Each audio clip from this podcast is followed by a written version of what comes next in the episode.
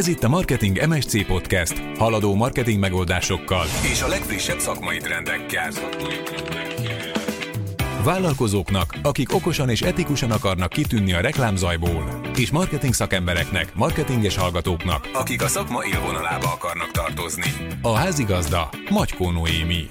Én azt gondolom, hogy a fehér színt nagyon gyakran alábecsülik. Én szinte rajongok érte. Annyira letisztult és friss tud lenni, mint kevés másik szín. Sőt, gyakran a fehér terek hozzák ki más színek igazi tulajdonságait. Ha megnézel bármilyen logót, termékcsomagolást, weboldalt, biztos, hogy nagyon sok fehéret találsz benne, még akkor is, hogyha elsőre észesen veszed, mert annyira természetesnek hat.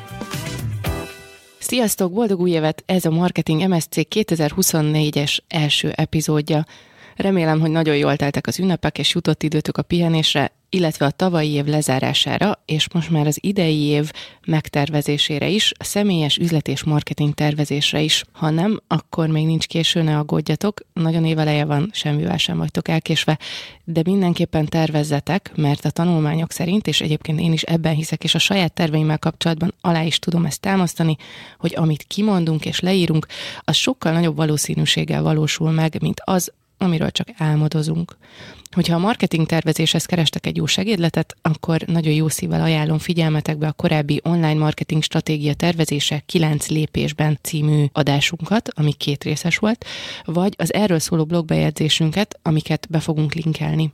A mai adásban pedig egy rendkívül érdekes és szerintem gyakran alábecsült témát járunk körül, mégpedig a színeknek a pszichológiai hatását a marketingben. A színek ugyanis nem csupán vizuális eszközök, ennél azért sokkal többet jelentenek. Az emberi agy ugyanis különböző módon reagál a különböző színekre. A színek befolyásolják az érzelmeinket, a döntéseinket, és bizony akár a vásárlási szokásainkat is ugyanis minden szín különböző érzelmeket és asszociációkat ébreszt bennünk. Ezek kultúrától, személyes tapasztalatoktól, meg egy csomó más tényezőtől függően változhatnak, de azért vannak olyan általános irányelvek, amiket mi marketingesek sikeresen alkalmazhatunk a márkaépítés, vagy az üzenetközvetítés, de akár csak egy-egy Facebook vagy Google kampány során is. Kezdjük is rögtön egy gondolatkísérlettel. Képzeld el, hogy egy egyetemista vagy, aki épp egy IQ-teszt kitöltése előtt áll. A feladatra piros színű vastag filccel ráírják a sorszámodat, a tiéd a 87-es szám. Kicsit feszült vagy a helyzet miatt, szeretnél a lehető legjobban teljesíteni, elindul az óra, van 20 perced, hogy kitöltsd a tesztet. Koncentrálsz, belemélyülsz a feladatba, semmi másra nem gondolsz közben minden másodpercre szükséged van, minden másodpercet kihasználsz ahhoz, hogy a lehető legtöbb kérdésre jól tudjál válaszolni. A vizsga végén jól érzed magad, minden feladatot meg tudtál csinálni. Most pedig képzeld el magad újra, újra ugyanez az egyetemista vagy, akinek ki kell tölteni ezt az IQ-tesztet, de most a piros helyett feketével írják rá a 87-es sorszámot a lapodra alig veszed észre ezt a számot, mivel tök máshol járnak a gondolataid. Arra gondolsz, hogy tulajdonképpen ennek a tesznek semmi köze nincsen a tanulmányaidhoz, tök mindegy, hogy sikerül-e vagy nem sikerül, hiszen ez csak egy teszt, és igazából arra jó az egész, hogy bebizonyíts magadnak, meg a családodnak, hogy te valójában milyen okos is vagy. Aztán belefogsz a teszt kitöltésébe. Az első kérdést tök könnyűnek találod, és arra gondolsz, hogy ha minden kérdés ennyire egyszerű, akkor majd az egész teszted nagyon jól fog sikerülni. Hozzáfogsz a következő kérdéshez, lazán megválaszolod azt is, és amikor a vizsga ideje lejár, és beszedik a lapokat, akkor hirtelen rádöbbensz, hogy egy csomó kérdésre nem maradt időd. Mindegy, nem számít, megfeljebb nem lesz olyan jó az IQ teszted eredménye. Na ezt a kísérletet 2007-ben valóban elvégezték a Rochesteri Egyetemen. Azt vizsgálták, hogy hogyan befolyásolja a piros színnek a jelenléte az IQ-teszt eredményét. Egyébként a számnak, tehát a 87-es sorszámnak nem volt semmilyen jelentősége, igazából a kutatók csak azt vizsgálták, hogy a színnek van-e jelentősége. Meg fogtok lepődni, a piros sorszámú tanulók sokkal több kérdésre tudtak válaszolni, azonban sokkal több hibát is vétettek, mint azok, akiknek feketével írták rá a sorszámot a lapjukra. Tehát átlagosan végül sokkal rosszabb eredményt értek el. Ebből a kutatók arra következtettek, hogy a piros szín amikor megjelenik egy vizsga vagy egy IQ-teszt előtt, az stresszt okoz a hallgatókban, ami negatívan befolyásolja a racionális gondolkodást. Szóval a piros az stresszt okoz, de majd visszatérünk még egy picit bővebben is ehhez a színhez. Előtte beszéljünk arról, hogy tudjátok-e hányféle szín létezik. Hát, én sem. Ugyanis erre nincsen pontos szám, a helyes válasz a néhány ezertől a néhány millióig terjed. Igen, ennyire pontosan lehet csak megbecsülni, mert a színek érzékelése függ egy csomó mindentől. Függ például a tárgyak és az objektumok anyagától, amit figyelünk. Függ az agyunk reakciójától, a színhőmérséklettől, a fényerősségtől, de például függ a fénytörés szögétől is, vagy a szemünk és a vizsgált tárgy közötti távolságtól. Tehát, hogyha egy tárgy közelebb van, akkor azt más színűnek láthatjuk, mint akkor, hogyha távolabb van. De függ még a tárgyak nagyságától is, mert a nagyobb felületű színeket sokkal intenzívebbnek érzékeli az agy. Ezért mondta Matisse, a híres festő, hogy egy négyzetméternyi kék sokkal kékebb, mint egy négyzetcentiméternyi. A híres Pantone színskála egyébként, ami a 60-as évek óta létezik, és amit mi a marketingben és a dizájnban leginkább használunk, az 2100 színt tartalmaz. De, mondok jobbat, a Gobline manufaktúra gyapjú festői állítólag arról voltak híresek, hogy 20 ezer. Ismétlem, 20 ezer különböző színárnyalatot is meg tudtak különböztetni. Itt most megállnék egy pillanatra, és tartanék egy perc néma csöndet azon kedves férfi hallgatóimért, akik számára a padlizsán csak egy zöldség, a barack meg egy gyümölcs, és nem hogy 20 ezer árnyalatot nem különböztetnek meg, de még 12-t sem és a világból ki lehet kergetni őket a különböző árnyalatokkal. Egyébként a nők 0,4% a színvak, amíg a férfiaknál ez az arány 8%, tehát sokkal-sokkal nagyobb arányban van nehézség a férfiaknak a színekkel. Ez azért van, mert ez a rendellenesség általában az Y-kromoszómával van összefüggésben. Zárójel, ezt a mondatot egyébként 16-szor mondtam fel, mert a kromoszóma szó annyira nehéz volt. Most képzeld el, hogy egy Xboxot szeretnél használtan eladni az interneten. Melyik szín lenne szerinted a legalkalmasabb a fotó háttérszínének? Amerikai kutatók megvizsgálták, hogy a háttérszínnek van-e bármilyen hatása a vásárlási kedvre. Ugyanazt a játékkonzolt először vörös, aztán kék, végül egy semleges szürke szín előtt fotózták le. A vizsgálódás szerint a kék háttér előtt sokkal jobb minőségűnek és jobb állapotúnak tűnt a használt termék, mint például a piros háttér előtt. Tehát, hogyha használtan szeretnél eladni egy terméket, akkor azt érdemes kék háttér előtt fotózni. De mi van akkor, ha például az eBay-en vagy a jófogáson szeretnél valamit eladni, ahol licitálni lehet ugyanerre a termékre?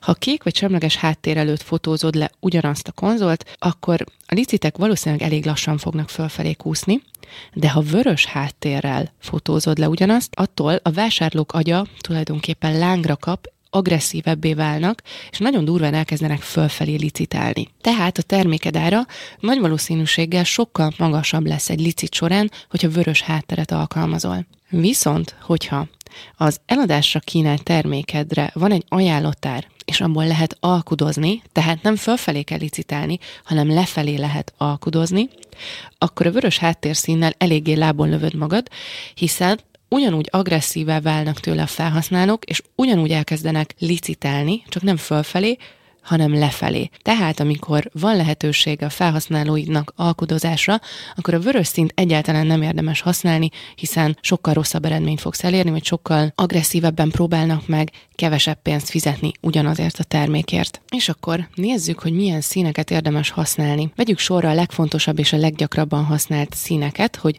dönteni tudj. Kezdjük rögtön a feketével. A fekete szín mindig az erő, a titokzatosság és az elegancia szimbóluma, főleg aranyjal keverve. A marketingben gyakran használjuk a luxus, a hatalom és a modernség illusztrálására. Vegyük például a technológiai termékeket, vagy az automárkákat. Ezek igen gyakran használnak feketét, ami itt az innováció és a minőség érzetét kelti. Például az Apple is nagyon gyakran használja a fekete színt a termékek elegáns megjelenítésére, ami egyben modernséget és minőséget is sugároz. Fekete logók például a Chanel, a Sony, a L'Oreal, a Gucci vagy automárkák közül a Bentley és a Maserati, de egyébként a BMW-ben is dominál a fekete a kék mellett. Ezeknél mind a dominanciát vagy a luxust akarják hangsúlyozni. A divatiparban ugye a fekete az mindig az örök elegancia színe, ami a luxusmárkák körében igazán népszerű, itt is főleg aranyjal keverve, hiszen az megint hozzáad a, a luxus érzetéhez. A fekete ruházat is mindig eleganciát és egy erős stílus csugároz, ami mindig is divatos marad. Gondoljatok csak nők esetében arra a bizonyos kis fekete ruhára, amiről azt mondják, hogy minden női szekrényben ott kell, hogy legyen, hiszen egy örök darab, annyira, hogy az én szekrényemben is legalább négy-öt ilyen van. Fontos ugyanakkor, hogyha a feketét túl használod, akkor negatív érzelmeket, például félelmet vagy szomorúságot váltasz ki a felhasználókból. Ez az a szín, amit a nyugati kultúrában ugye a halállal is azonosítunk, tehát társul hozzá negatív érzelem és szomorúság. Hogyha túl nagy felületen alkalmazod, akkor nem csak negatív érzelmeket váltasz ki a felhasználóból, de egyszerűen unalmassá is válhat, online felületeken pedig megnehezíti az olvasást. Tehát, hogyha túl sok a fekete, akkor az komor és nyomasztó hangulatot kelt, ami elriasztja a vásárlókat. Ezért, amikor a feketét használod, akkor mindig próbálj egy egészséges egyensúlyra törekedni, és megtörni azt más színekkel. A marketing kampányokban a feketét nagyon hatékonyan lehet például kontrasztként használni, hogy kiemelje a többi szint, vagy kiemelje a fő üzeneteidet.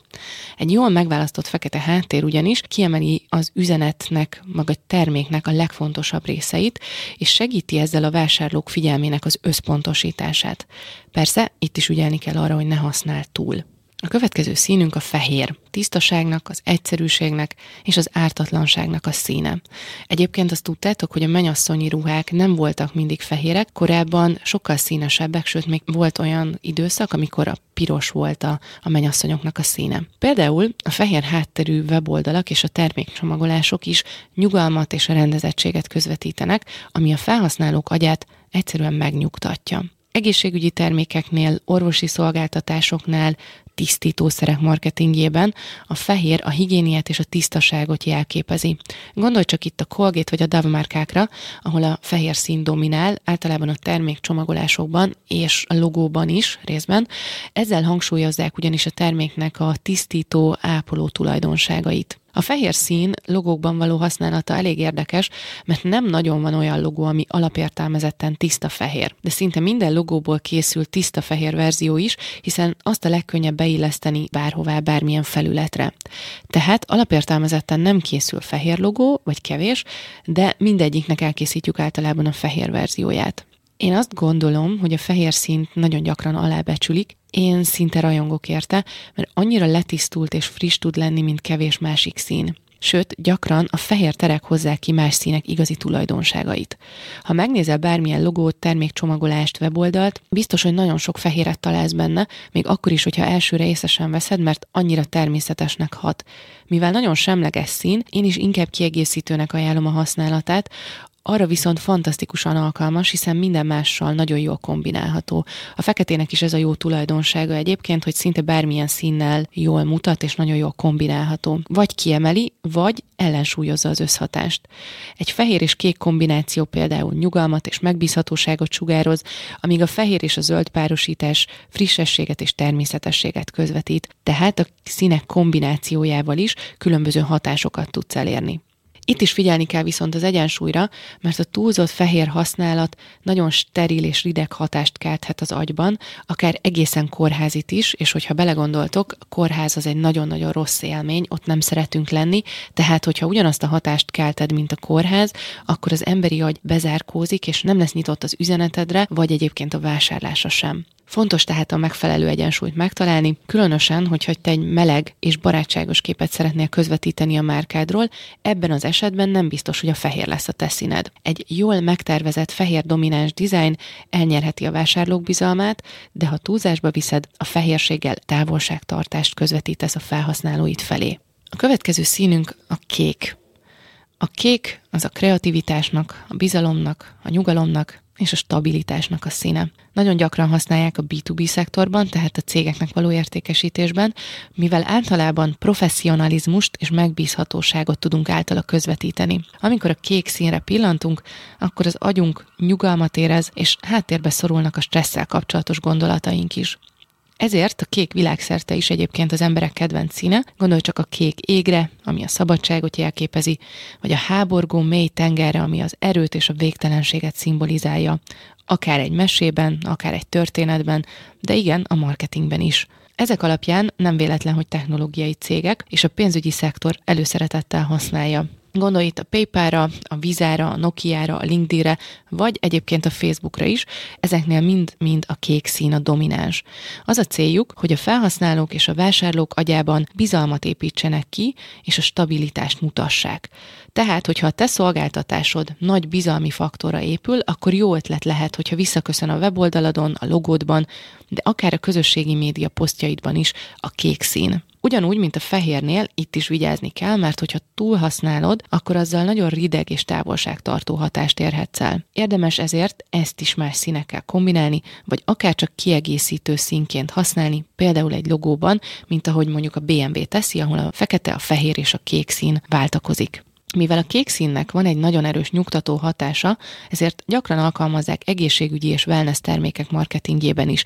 Ugye, ahogy az előbb mondtam, a kék szín gyakran azonosítjuk a vízzel, tehát ami spa vagy wellness, ahhoz jól passzol a kék szín. Ez meg például a Johnson Johnson vagy a Nival termékeit, ahol a kék szín az egészséget és a gondoskodás érzetét kelti benned. Akartam nektek wellness szállodák példáját is hozni, de amikor a logókat és az arculatokat vizsgáltam, én akkor realizáltam, hogy a leggyakoribb szín a wellness hoteleknél az nem a kék, ahogy én sejtettem volna, hanem bizony az arany, ami engem is meglepett, hiszen a víz érzetével, a spákkal, a kék valahogy sokkal jobban harmonizálna. Kék egyébként hordoz még egy jelentést, ugyanis a tudás színeként is szokták apostrofálni, és tudat alatt is ezt a jelentést tudjuk társítani hozzá. Ha tehát oktatással kapcsolatos szolgáltatásod van, akkor nyugodtan használd a kéket, akár például a ruhádon is. Még viszonylag kezdő vállalkozó voltam, amikor elmentem egy ügyféltárgyalásra.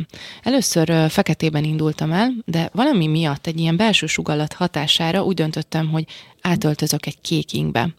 A tárgyaló partnerem, aki egy középkorú férfi volt, a megbeszélés végén megkérdezte tőlem, hogy szándékosan viselek-e kéket, mert nagyon hiteles, ahogy az öltözetem alátámasztja a tudásomat. Nagyon meglepődtem, és mondtam neki, hogy nem egyébként véletlenül öltöztem át, és egyébként ritkán öltözök át így reggel, mert általában tudom, hogy mit akarok felvenni, de akkor így jó ötletnek tűnt lecserélni a ruhát, és mosolyogtam, hogy nem, ez egyébként egy ilyen belső sugallat meg tulajdonképpen teljesen véletlen volt. Erre csak annyit mondott, hogy ez egy nagyon jó választás volt, és ő lett egyébként a Kiró egyik első nagyon prémium partnere. Folytassuk tovább a zölddel, ami egyébként személy szerint nekem a kedvenc színem, ami azért is érdekes, mert hogy egyetlen egy cégem, vállalkozásom vagy projektem arculatában sem igazán tükröződik vissza, sőt, igazából szerintem sehol nincs is semmilyen zöld, ellentétben a teljes ruhatárammal és ékszertárammal, ahol kb. a dolgaim 50%-a zöld most már, de de valamiért nem használom az üzleti életben ezt a zöldet, pedig egyébként lehet, hogy kellene. A zöld szín ugyanis a nyugtató hatása miatt elősegíti a relaxációt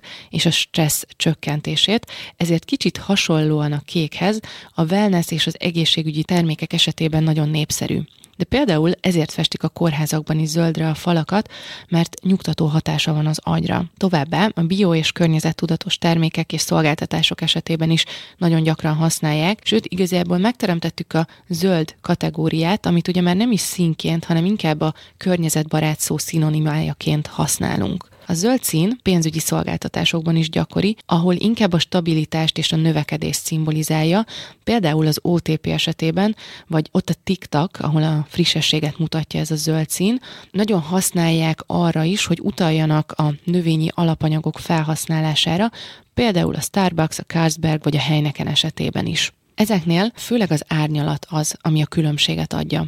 Amíg a világos zöld árnyalatok inkább a frissességet, a fiatalságot és az energiát sugározzák, addig a sötétebb zöldek inkább a stabilitást és a megbízhatóságot közvetítik. Itt is ügyelj a túlhasználatra, mert a túl sok zöld unalmassá és igazából konzervatívvá tesz majd. Szóval a zöldet használ nyugodtan megnyugtatásra, a természetesség és frissesség hangsúlyozására, de nyugodtan használható csak kiemelésre vagy kiegészítő színként is, mert nagyon jól vezeti a fókuszt. Itt is, és minden színnél egyébként fontos elmondani, hogy nem csak a grafikai arculatodban tudod felhasználni ezeket, tehát amikor a színekről beszélünk, nem csak arról van szó, hogy a logóban vagy a weboldaladon használd őket, de például az iroda helyiségedben vagy az üzlethelyiséged berendezésekor is nagyon jól tudod használni Vagy figyelhetsz arra, hogy milyen ruhát viselsz egy-egy videóban, vagy egy-egy tárgyaláskor, de felteheted a könyvborítódra, termékcsomagolásodra. Nők esetében például a kiegészítők vagy a körömlak színénél is van jelentősége. Nekem mindig piros a körmöm, és ez egy teljesen tudatos választás, és mindjárt el is fogom mondani, hogy miért. A piros ugyanis a szenvedély, az energia és a veszély színe. Hatásosan használható a figyelem felkeltésére, és mindig az érzelmek fokozására. A piros szín az serkenti az étvágyat is, ezért van az, hogy nagyon sok gyors étteremnél visszaköszön a piros szín, például a KFC vagy a McDonald's, aminek alapvetően ugye sárga a logója, de nagyon sok piros színnel van kiegészítve. De ezért piros a Coca-Cola is és a piros szín nagyon jól serkenti az impulzus vásárlást, ezért van az, hogy az akciós termékek címkéi általában pirosak, de a divatiparban is ezért használják előszeretettel, nézd meg például a H&M-et. A piros az mindig erőt, izgalmat áraszt, a vér színe is piros, ezért némi fenyegetést és sürgetést is hordoz magában. Ahogy az előbb mondtam a példák során, az agyban beindítja a harcos üzemmódot, szóval, hogyha ügyvéd, orvos vagy, vagy babatermékeket forgalmazol, akkor érdemes elkerülned ezt a szint, mert nem azt az érzést váltott ki az emberi agyban, ami segíti a te márkádnak az elmélyülését, a pozitív konnotációt. Viszont, hogyha az erődet, a magabiztosságodat, vagy például a nőiességedet akarod hangsúlyozni, akkor a piros az tényleg a te színed lehet. Gondolj csak itt a piros magas sarkúra, amit kifejezetten ezeknek a szimbólumává vált az idők során. Itt is figyelj a túlzott használatra, ugyanis a túl sok piros az agresszívvé, vagy nagyon-nagyon intenzívé teheti a márkát.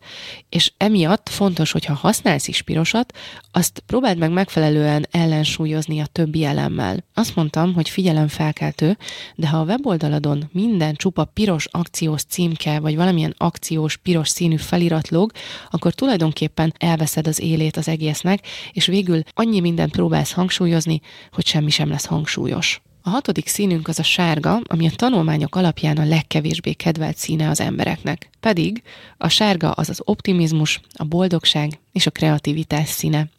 A használata nagyon jól élénkítheti a márkaképedet, és a piroshoz hasonlóan felkeltheti a figyelmet, csak egy kicsit kevésbé agresszív módon. A sárgát gyakran használjuk olyan termékeknél vagy szolgáltatásoknál, ahol az energikusságot, a fiatalságot, a játékosságot és a könnyedséget akarjuk hangsúlyozni. Mondok egy szerintem meglepő példát. Ha megkérdezem tőled, hogy a Ferrari-nak milyen színű a logója, akkor szerintem 10-ből 9-en rávágják, hogy piros, azok, akik nem nagy Ferrari rajongók. Mert hogy annyira azonosult már a márka ezzel a jellegzetes piros színű autóval, már külön elnevezése is van, ugyanis használjuk azt a kifejezést, hogy valami Ferrari piros. Pedig a Ferrari logója bizony sárga. Igen, a dinamizmus és a mozgékonyság miatt. Meg egyébként azért is, mert ezzel tisztelektek Modena, Enzo Ferrari szülővárosa előtt. A gyerekekkel kapcsolatos termékek és szolgáltatások esetében a sárga szín különösen vonzó lehet, mivel nagyon élénk és vidámságot tükröz. Javíthatja például a láthatóságot is. Ha aktívan használod az Instagramot, akkor biztosan találkoztál már olyan szakértőkkel, akik sárga háttér előtt használják a saját fotójukat profilképként, ezzel is a figyelmet próbálják felhívni, és próbálnak kitűnni görgetésnél a többi profil közül. Ellenben itt is figyelni kell a túlhasználatra, mert hogyha nagyon sok sárgát használsz, akkor harsány, hivalkodó és zavaró leszel, és pont, hogy elveszíted ezt a figyelemfelkeltő funkciót. Illetve ugyanúgy, mint a sok fekete felület, a nagyon sok sárga is ronthatja az olvashatóságot. Szóval használd nyugodtan, hogy vidámságot, energikusságot és örömet sugároz, de ne használd a sárgát olyan esetekben, ahol inkább magabiztosságot, nyugodtságot vagy a luxus érzését akarod kelteni. A szürke az a semlegesség és a visszafogottságnak a színe. Gyakran alkalmazzák a modern és minimalista márkák. Bizonyos esetekben hordozhat eleganciát, de főleg más színekkel együtt kombinálva. Csomagolásban és a webdesignban inkább elegáns és profi megjelenést tud mutatni, és a feketéhez hasonlóan elektronikai eszközöknél használják nagyon gyakran a szürkét, hogy a modernséget és az innovációt hangsúlyozzák ezzel. De ha túl sok van belőle, akkor ez is unalmassá tud válni. Én személy szerint inkább csak kiegészítő színnek használnám, mert elég unalmasnak tartom. Mondom ezt úgy, hogy nagyon sok szürke ruhám van, de még ott is azt érzem, hogy valamivel mindig fel kell dobnom, ki kell egészítenem valamilyen másik színnel. A nyolcadik színünk pedig az arany. Az arany egyértelműen a luxus, a gazdagság, a drágaság és a kiválóságnak a színe. A leggyakrabban prémium kategóriás termékek és szolgáltatások marketingében használjuk, főleg azért, hogy kiemeljük az értéket és hogy hangsúlyozzuk a jó minőséget. Például a legtöbb plastikai sebészet vagy esztétika az aranyszínt használja, de ahogy korábban említettem, a négy-öt csillagos wellness hotelek is ezt a szint, tehát az aranyat részesítik előnyben. Luxusmárkák közül ott van a Rolex, a Versace, a Lind csokoládé, vagy a Porsche, ahol a fekete és a piros mellett az arany az, ami dominál. Ha aranyat használsz, az mindig a különlegességet és az eleganciát sugalja.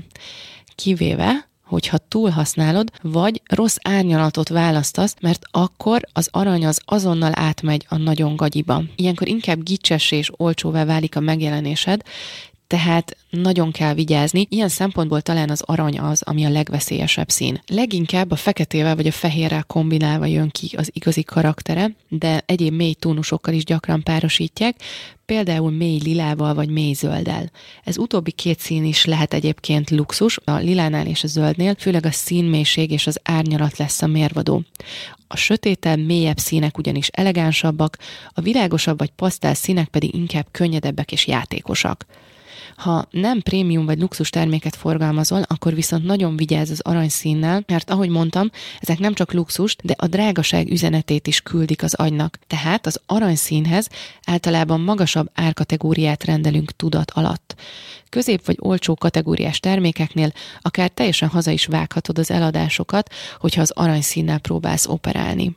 És végül, de nem utolsó sorban jöjjön a másik személyes kedvencem, amit a Kiró logóból is nagyon jól ismerhettek, mégpedig a lilát. A lila ugyanis a kreativitás és a bölcsesség szimbóluma. Nagyon gyakran jelenik meg olyan márkák identitásában, amiknek köze van az innovációhoz, de a luxust és a különlegességet is tudja közvetíteni. A lila az tulajdonképpen egy kevert szín, egyedi kombinációja a nyugodt kéknek, meg az energikus pirosnak, és így lesz egyensúly a serkentő és a nyugtató hatások között.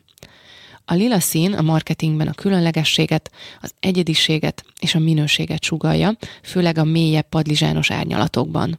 Inkább nőies, de kiegészítő színek használatával már nem feltétlenül női szín.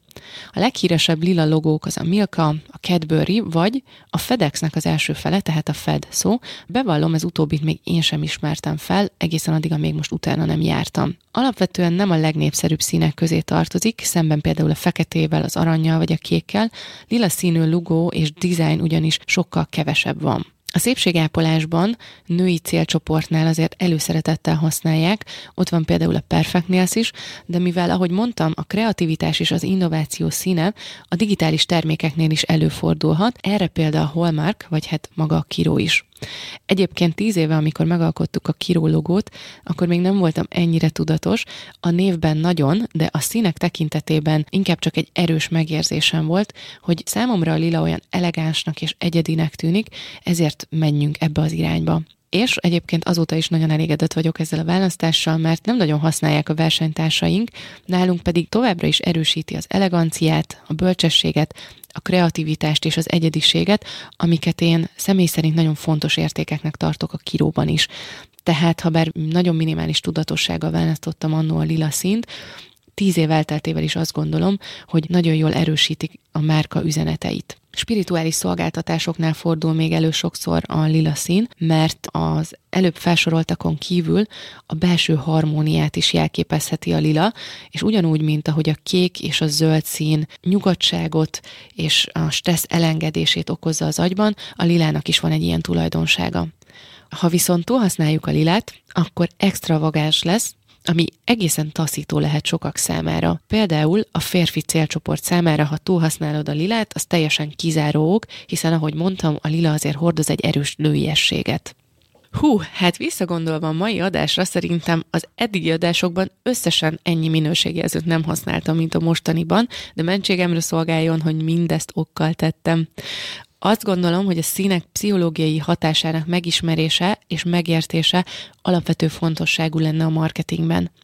Azért ugye, mert a színek nem csak a márka vizuális identitását mutatják, hanem sokkal mélyebb érzelmi kapcsolatot is létrehoznak a fogyasztókkal, akár tudat alatt is. Ha tudatosan használod a színeket, akkor azzal erősíteted a márka üzenetét, és befolyásolni tudod a fogyasztói magatartást is. Ne felejtsd el azért azt sem, hogy a színeknél fontosak az árnyalatok és a színmélységek is, amik szintén befolyásolják ezt a hatást, valamint azért az sem, hogy ezek a példák, amiket a mai adásban hoztam, elsősorban a nyugati kultúrára igazak. Kelet felé haladva, mert nem biztos, hogy minden ugyanígy igaz lenne, tehát a színek jelentése kultúra függő is. Bízom benne, hogy nagyon sok aha élményed volt a mai adásban, és találtál benne inspirációt is a folytatáshoz, így az év elején.